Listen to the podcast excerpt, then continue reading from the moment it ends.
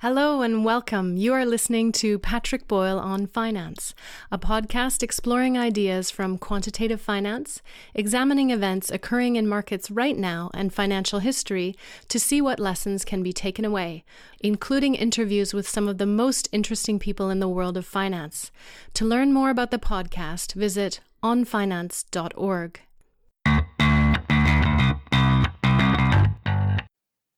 Welcome back to Patrick Boyle on Finance. Today I'm interviewing Manoj Pradhan on the topic of demographics and what this means for investors and financial markets. Manoj studied with me at London Business School and just published his new book called The Great Demographic Reversal, along with former Bank of England Monetary Policy Committee member Charles Goodhart. Demographics is the study of population and the breakdown of factors such as age, race, sex, and socio-economic groups. And what's of great interest from a finance point of view is how these factors can play a major role in the great trends that drive economic performance and investing outcomes. Manoj is a former university professor who went on to become the global head of economics at Morgan Stanley, which is the world's leading investment bank, before founding Talking Heads Macro a few years ago. Manoj is a regular contributor on CNBC, Bloomberg Television, and basically all of the other financial news networks that you have heard of. We're very lucky to have him here on the channel today. He advises a number of the really the top macro hedge funds out there. In fact, I want to be able to give uh, some of the names of the, the funds that he advises, but that's all confidential. But uh, you have to trust me that it's a it's a very impressive list. Manoj has probably had the best record out there in terms of his predictions over the last couple of years, so his advice on economic and monetary policy trends is very much in demand right now, as I'm sure you can imagine. Manoj is the go-to expert on the topic of population demographics, and in his new book he explains how a huge demographic change is occurring right now in the developed world, which will affect every area of the investment landscape in the coming years. I'm going to put a link to his book in the description below for those of you who would like to check it out on Amazon. It is great to have you here, Manoj, and we'll kick off the interview with Manoj telling us about his new book. We've just released uh, this book. It's been published by Palgrave Macmillan a few weeks ago, um, and it's called The Great Demographic Reversal. And we talk about uh, aging societies, uh, the subtitles, uh, waning inequality, and an inflation reversal.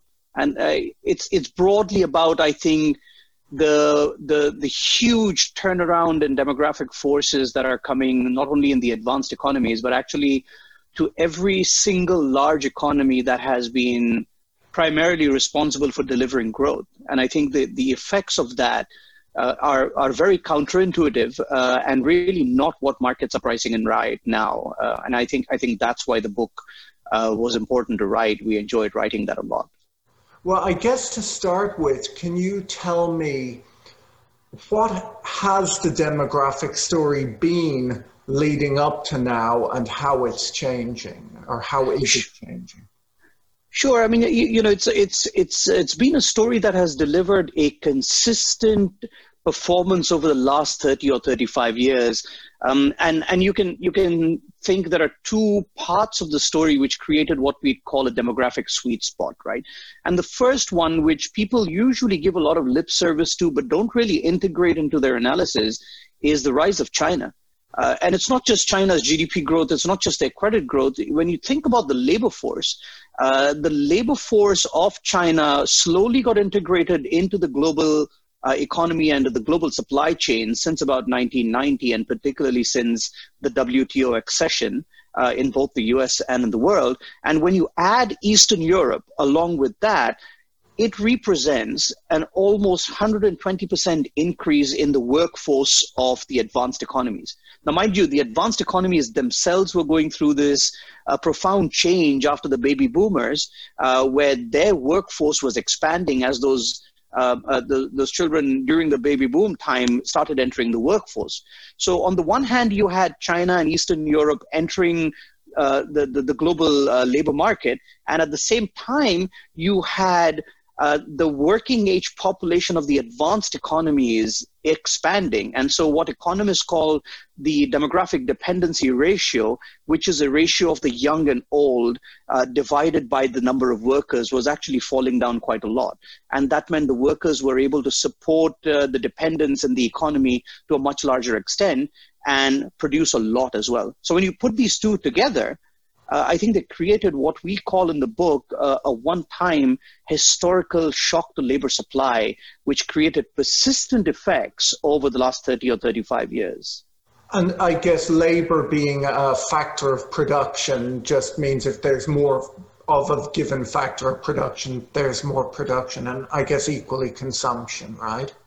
Absolutely, um, but it also created a couple of other, uh, you know, substitution effect kind of stories, right? So, for example, one of the things that people have talked about a lot is that companies are not really investing, and this is a story that has even played out in the last ten years after the financial crisis into this pandemic, right?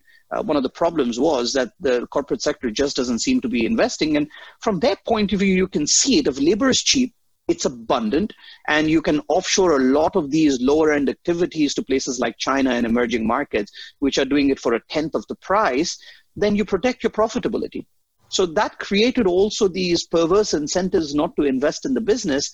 And if you look at it from the economics uh, side, that meant that you don't really invest a lot. You employ a lot of people, which means productivity falls. Uh, and that has created all kinds of problems uh, over the last uh, 30 or 35 years as well. Now, when you say productivity falls, does that is that essentially that you're bringing on maybe more unskilled workers, and thus, you know, while you're employing a lot of people, they're less productive than skilled workers? Is that what that means, or no? It's a, it's a, it's a good question. It's a little bit of both. So what happens is you get um, uh, you get a lot of the lower uh, level activities being shifted off to emerging markets where they can be done very well. And what that implies is that the lower skilled workers in the advanced economies tend to be far more in the line of fire in an economic downturn. So their jobs become that much more fragile, their incomes don't rise as much. Uh, so you get this widening gap in the advanced economies, which has been inequality and the huge, uh, and, and, rightly so, hue and cry about that story uh, uh, has been laid at the feet of globalization. Mind you, that hasn't been bad for emerging markets. So the classic story is the inequality between countries has actually improved a lot where emerging markets have caught up, particularly China and India have done very well. Um, but within the advanced economies, because of this global play, the inequality story has gotten a lot worse. And what has added to it? The inequality has fallen globally. Mm-hmm. If you mm-hmm. look at everyone, there's less inequality, but in developed economies, there's greater inequality. Yes, that's exactly what's happened. And what's what's added to the problem is that you know you you think about just the basic concept, right? You add such a huge number of workers uh, into the global economy, and the cost of labor is going to fall you, you offshore a lot of these processes to emerging markets, um, and, and, and the inflation story also tends to become a lot softer. And so that has had a plus and a negative effect. Number one is that real wage growth or wage growth adjusted for inflation in the advanced economies really hasn't gone anywhere. So most of the improvements that we've seen have accrued to capital. That's been one part of the story. But the second also is that you know, uh, people who are borrowing money have enjoyed an unprecedented boom because interest rates have been falling for the last 30 or 35 years. And it's no surprise that we've seen house prices going up because if the cost of borrowing is falling in an economy which is consistently growing and showing, uh, you know, improvements in uh, employment over that period, you have jobs, you have enough money and the cost of borrowing has gone down to an extent where you think well you know this is an affordable situation for me. So portfolios have done well house prices have done well interest rates have fallen and and in many ways uh, we've had a very sweet situation because falling inflation has kept the pressure off almost anyone attributing a lot of that to central bank success. But we think in the book what we're trying to argue is a lot of that if not everything is due for a change and an abrupt reversal now, one, one more thing I wanted to ask you about is the ages of these populations, because mm-hmm. you you mentioned like a lot of the Asian economies, as I recall, they have much younger workforces, right, than than we'll say the United States, and in particular places like Japan. Yes, I mean, you know that there is a split. I mean, the, the, the funny split is is twofold. One along the lines that you mentioned, where the southern part of Asia is not going to see as much aging. So if you look at uh, places like India and Indonesia, the dependency ratio, again, uh, you know, the ratio of the old plus the young divided by the number of workers, which kind of talks about how much can your labor force support the entire economy of those who can't work those dependency ratios for places like India and Indonesia, Latin America, and particularly uh, Africa are going to become headwinds for growth only after 10, 20, 30, 40 years. So uh, a lot of places have very young population compared to the advanced economies, compared to Germany, compared to China, compared to Japan. But what changes, I think, is that these are not the economies that are generating the bulk of global growth at the moment right? So all the places that are responsible for contributing to global growth in a big way right now are seeing that dependency ratio rise. And one quick thing to keep in mind also is the the the problem of aging or the, the story of aging is being complicated by one really important factor, which is the age into which we live.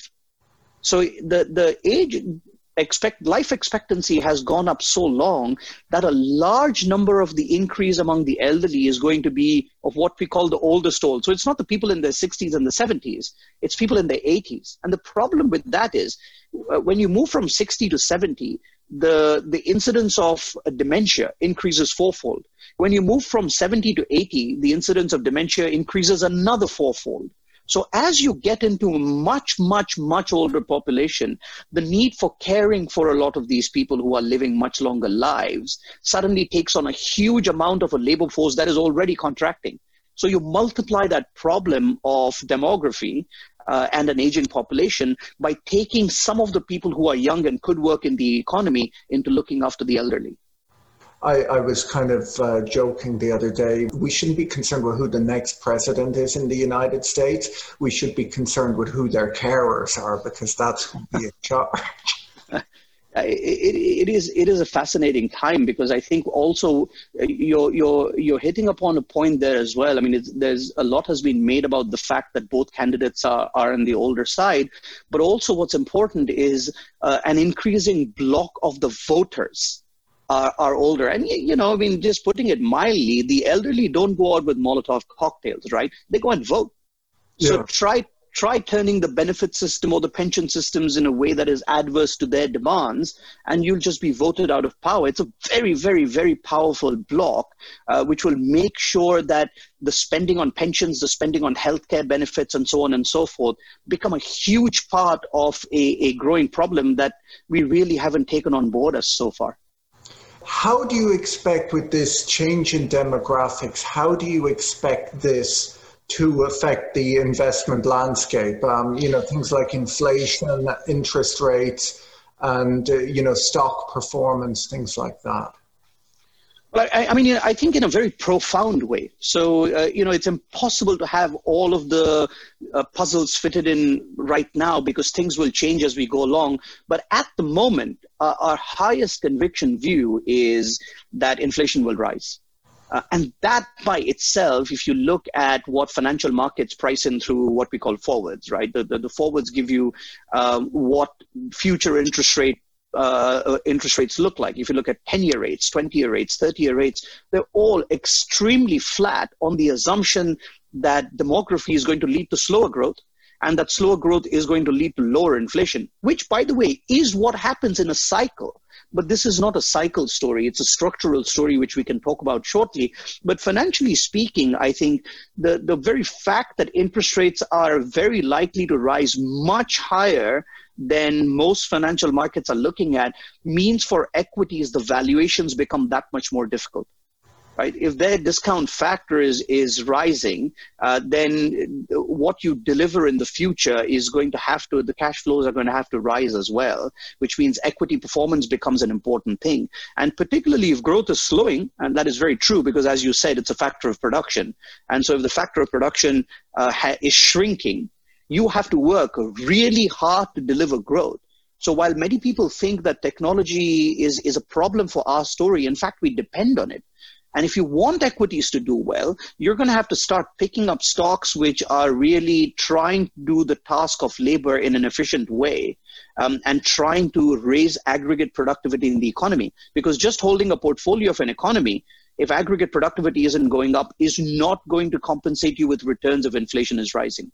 Now, the good news is productivity is going to go up, right? I mean, when you think about it, if you've got fewer workers who are becoming more expensive, then you will tend to try and replace them as much as you can when the opportunity is right with machines, which means the capital to labor ratio should rise. And overall, that may protect a few people. Emerging markets will do very well because they never had the capital, so there's no real uh, capital destruction through this new wave of technologies. So you've got a portfolio that really has to uh, uh ask the right questions. You know, how is uh, how is the economy dealing with the wave of elderly that, that is that is coming onto their doorstep? Uh, how are they dealing with productivity, and uh, how are they trying to deal with debt, inflation, and interest rates? You put that together, um, and that that's the story that will start giving you answers towards a better portfolio and investment thesis. Well, it's an interesting thing that if if you're predicting higher interest rates, higher interest rates at least a, a, period of rising interest rates is not good for bond investors because if rates go up, bonds go down. Um, rising interest rates aren't good for equity investors. Rising interest rates aren't good for homeowners. Like if you want to invest in real estate, the person who buys it from you will not be able to borrow as much because the high interest rates, and thus you might expect the, the value of homes to come down. So it, it becomes a much more challenging investment environment than, uh, than the period that the boomers lived through. Oh, dramatically so, and that's the problem with this uh, with this uh, dramatic turnaround. And we think that's part of the reason that people don't really want to think about it too much. Subconsciously, we don't want to hear news that more challenging times are coming. But when they're upon us, it's really hard not to uh, acknowledge that times are hard. So for the last 30 years, you've had a bull bond market because growth has been going. You've uh, you've seen equities do extremely well. Central banks have been treated like rock stars. Um, and everything has been hunky dory. The, the boat has started rocking a little bit since the financial crisis, but even in the aftermath of that, we had no inflation. And that has led to an increase in the in the demand for theories like modern monetary theory which say look just issue debt as much as you want and you really don't have a problem as long as it's issued in your own currency. But if inflation starts rising and interest rates start rising then you get all kinds of complicated questions. Servicing debt is hard not just raising debt so the existing stock of debt is going to require some pretty serious answers about how to deal with it debt forgiveness uh, is an important one how you deal with is absolutely critical. Uh, equity returns are not going to be easy. That means you're going to have to really deliver cash flows, as I said, in the future. Um, and when it comes to housing, uh, I think you'll also see constraints on house prices rising, uh, which means you won't see construction booms very easily. Now, one of the places, as I mentioned, that can deal with rising interest rates is emerging markets because you see the returns in those economies can be high. But again, for the last five years, emerging market growth, uh, interest rates have been terrible because the rate of return in their economies has gone down too. So I think wherever you look, there's a period of really hard work that's ahead of us. And the easy pickings of the last 30 or 35 years that many of us have gotten used to, uh, I think we'll have to leave those behind and really earn our money in the investment horizon. So, should we, if if the investment world is going to be more challenging going forward, what about wage growth? Like, should should younger people expect to see wage growth, which hopefully will make up for the difficult uh, investment environment? Yes, that, that's that's one of the compensating factors, and that's why uh, I keep mentioning that productivity has a much better profile ahead. Because without rising productivity, uh, if you've got a labor force that is shrinking, it would not be clear that wages would go up. But if productivity rises because firms have an incentive to replace workers of one kind with machinery, which in turn will give rise to other opportunities, so on and so forth, typically speaking, they are able to protect their profitability and pay people a certain increasing wage rate.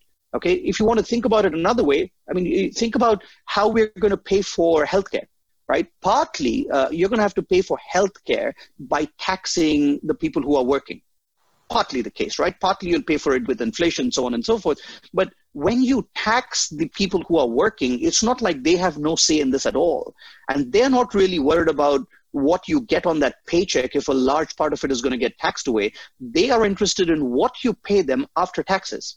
Yes. So the after tax wage is going to see upward pressure because of the bargaining power of the working class, and that will protect their wage rate and put it in line with productivity growth. So you get some offsetting of these portfolios for an individual investor, but you also get better opportunities uh, uh, working in in the labor market because your wages are protected to a larger extent. Now, how should things, a lot of the viewers of this channel are in the kind of 20 to 30 year old age group, the kind of, I guess, kind of, they call them Generation Y and the millennials. Uh, how should things work for them? Because obviously the millennials got off to a difficult start, you know, joining the workforce during the financial crisis. And that was a difficult start. And then we see uh, the coronavirus uh, issues right now. How should things go for them going forward? Actually, your, your viewership has increased since you started the channel. Uh, my son, who's in his teens, is also watching it quite avidly now. He really enjoys it. So I, I don't know if you should stick to the 20s to 30s demography uh, cohort. It, it's got a wider range than that. Um, but but the point you're making is is is an important one. In fact, uh, in the book, uh, we also spend a little bit of time saying how their behavior has changed things. The fact that a lot of them find it absolutely okay to stay at home, where you know 20 or 30 years back, uh, it, it used to be a question mark about why you haven't left home after you're 18. Today, it's completely fine um, staying on with your with your family, and in fact, everyone benefits is that entire story. But what that does for the the bank of mom and dad is you get a low, uh, you get a smaller period of time because you're partly financing their lifestyles. Uh, you get a smaller period of time to save for your retirement. So by the time you get for your retirement, there is pressure on you as well. So it's not just that the, the young are relieving some of the pressure on themselves with no cost they are branching out later on in life. But there is there is a little bit there is a little bit uh, be said about their role because what happens is there, there are two factors to look at. One is housing, and I always talk about housing because for an individual investor, usually the largest uh, amount of wealth they have hidden in their portfolios is the house that you're living in. So, so we need to think about, uh, and the comment you made about house pricing is very important. Uh, what happens is survey after survey has shown that the elderly do not like to move. Now, one of the main reasons I started this business because um, I, I, wanted to spend a lot more time uh, with my dad and, and, and with my family. And my father does not even like sleeping in a separate room from the one he's used to. So those overnight trips, uh, he's in his 80s, those overnight trips that we used to make to relatives and friends' houses, they're all a thing of the past. In a very similar way, uh, there's enough data that suggests that the older you are, the more reluctant you are to move. So w- what happens is the stock of housing, unlike the stock of capital goods or restaurants or office spaces, is not flexible along with uh, technological change and population growth. So what you see on the high street is all the retail stores are closing at a much faster rate, and they're being replaced with services, uh, restaurants and cafes, and that simply means that uh, you're you're really going to see a transformation of the high street. But when it comes to the housing market, the stories are slightly different, and the stories are different in the sense that uh, you are going to remain in your house and once the young branch off into something else then they will have to look out for houses for themselves.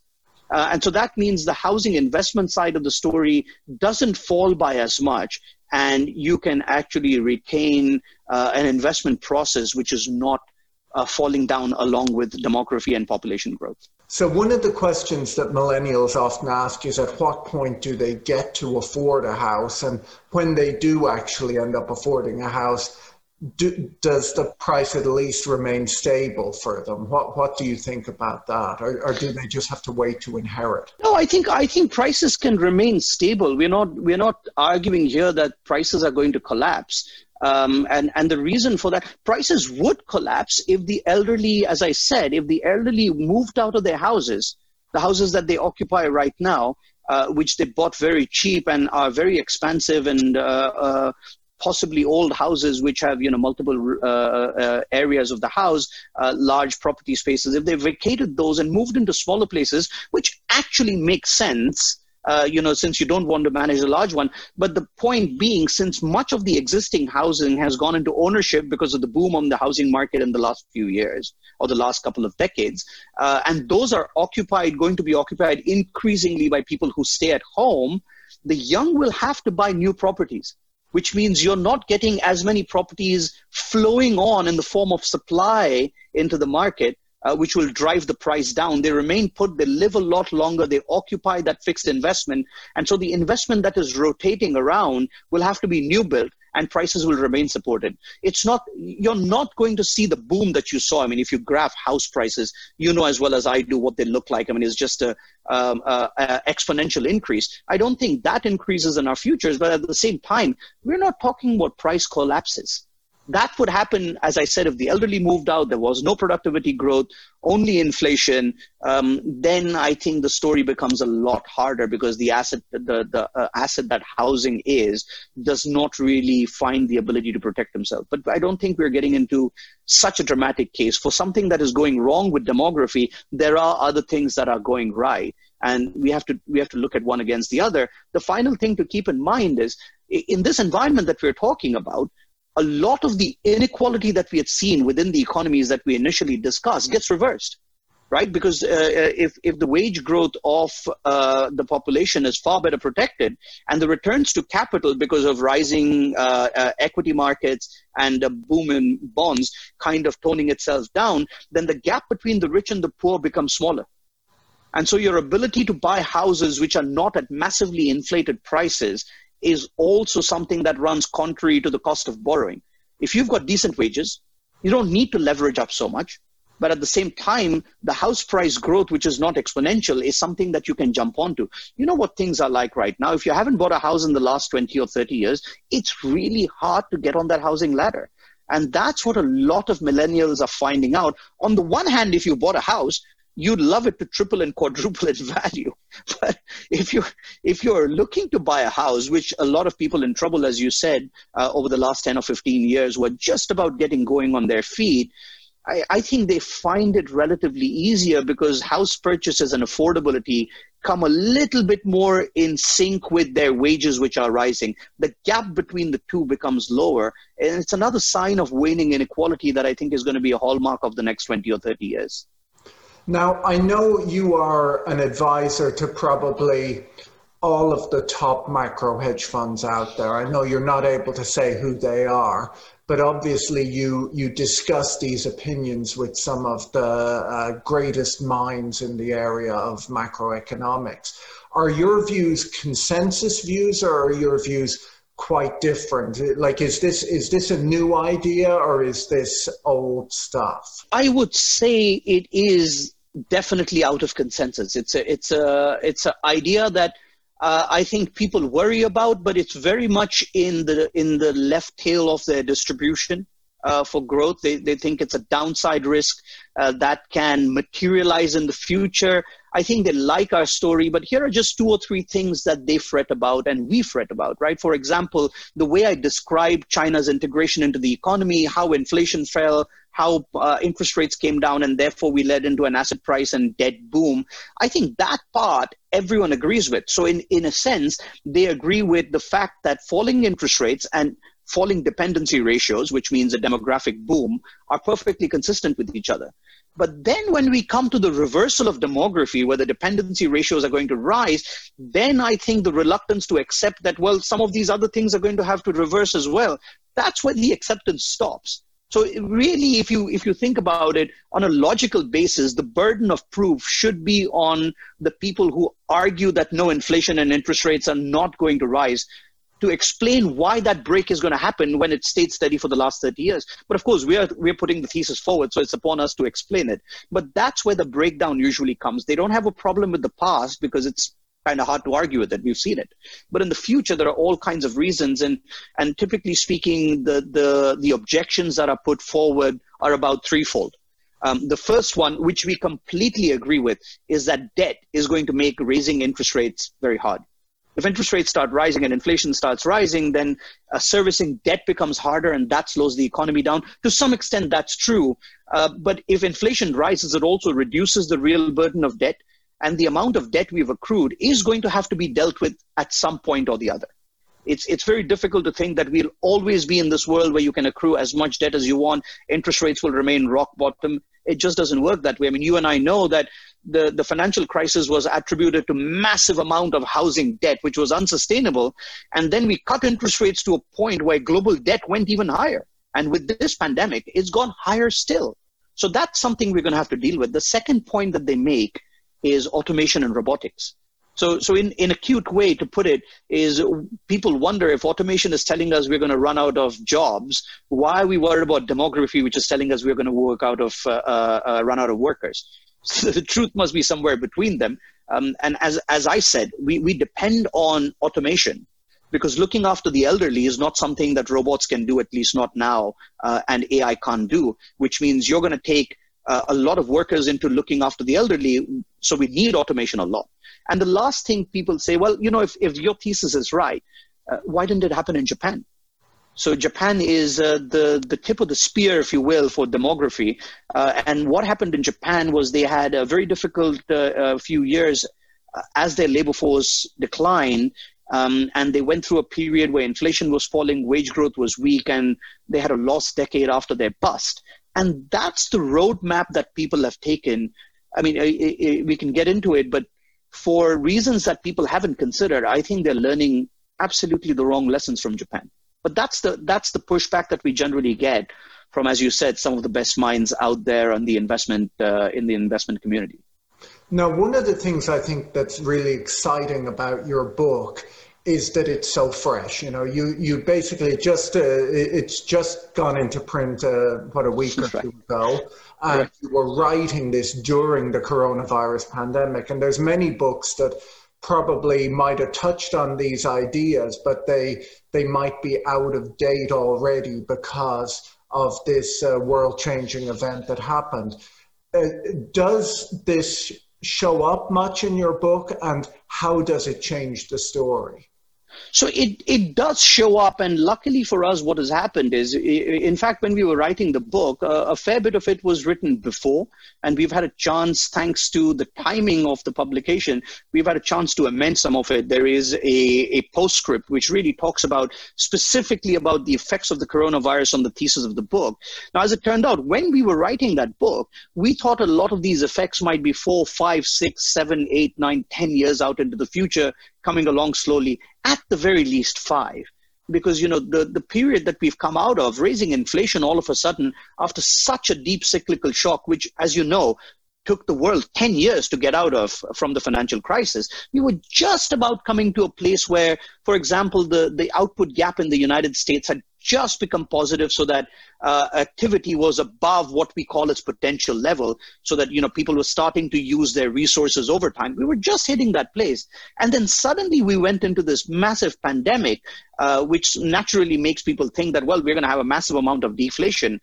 But but everyone who's watching this will know that the amount of resources that fiscal and monetary policy makers have thrown at the problem without which we could easily have gone into a catastrophic economic situation, ends up accelerating a lot of the, the, the, points that we make in there. So inflation, as it turns out, is, is likely to materialize far quicker and without the protection that we had from demography in the last 35 years, China's labor force has already started moving. Global demography is, is already at a tipping point. Without that protection from a labor force that continues to expand, making it easier to shift production to China, the geopolitics, uh, the spending that we get from fiscal policy, the fact that it's not the banks this time who are in trouble, uh, and therefore the central banks cannot just inject money into them. It's the households and the companies that are really suffering. So fiscal policy has to act that matters because you know you give money to banks, they depend on the rate of return. If they're getting a reasonable rate of return, their investors are very happy. But people like you and I, if we are getting money, monetary injections or fiscal injections, what we care about ultimately is our consumption. What firms care about is market share, about their production of goods and services. So the money that they get is far likelier to translate into actual consumption and production choices, which is something we didn't have in the decade before this. But right now, that ends up meaning that the effects of inflation are likely to be accelerated. Uh, the effects that we thought would take five years will probably take two now. And that has really fast tracked that thesis.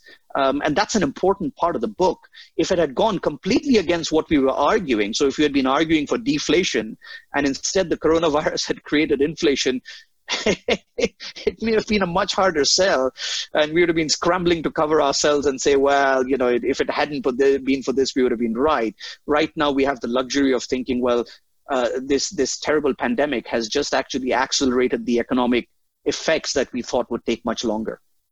Now, obviously, I would say to people, if you're a big macro hedge fund and you want to learn everything that you can learn about demographics, speak to Manoj uh, and the team at Talking Heads. But a lot of my viewers uh, might find this stuff really interesting. Are there any sort of online resources, or is there anything that if someone has an interest in demographics and learning how that will affect the markets, is there any online resource that you'd recommend?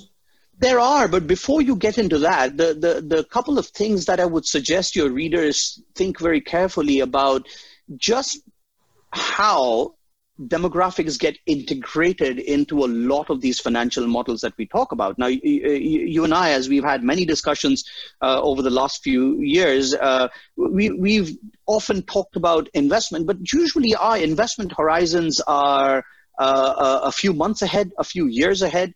That's about it. For many hedge funds, the investment horizon might be even shorter than that. But typically, your investment an hour to three, but.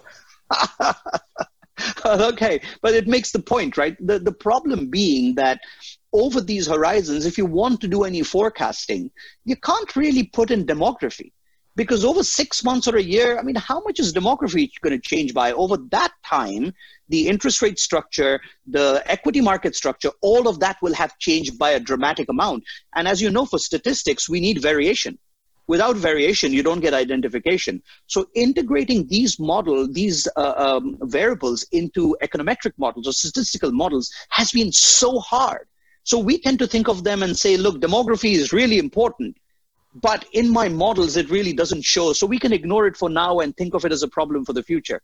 So you want to start your readers want to take a look at uh, effects of demography and papers written on demography that tend to have an investment horizon of 10 years, 20 years, 30 years. Now, luckily for you, as it turns out, uh, you've got a very young audience that is looking at decades of portfolio investment.